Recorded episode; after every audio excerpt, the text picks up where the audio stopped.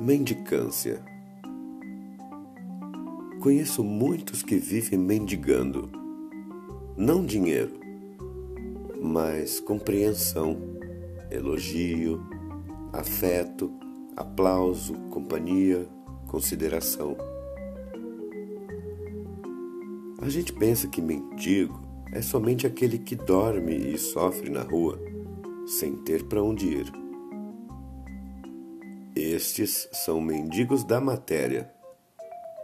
Mas os mendigos psicológicos, como sofrem?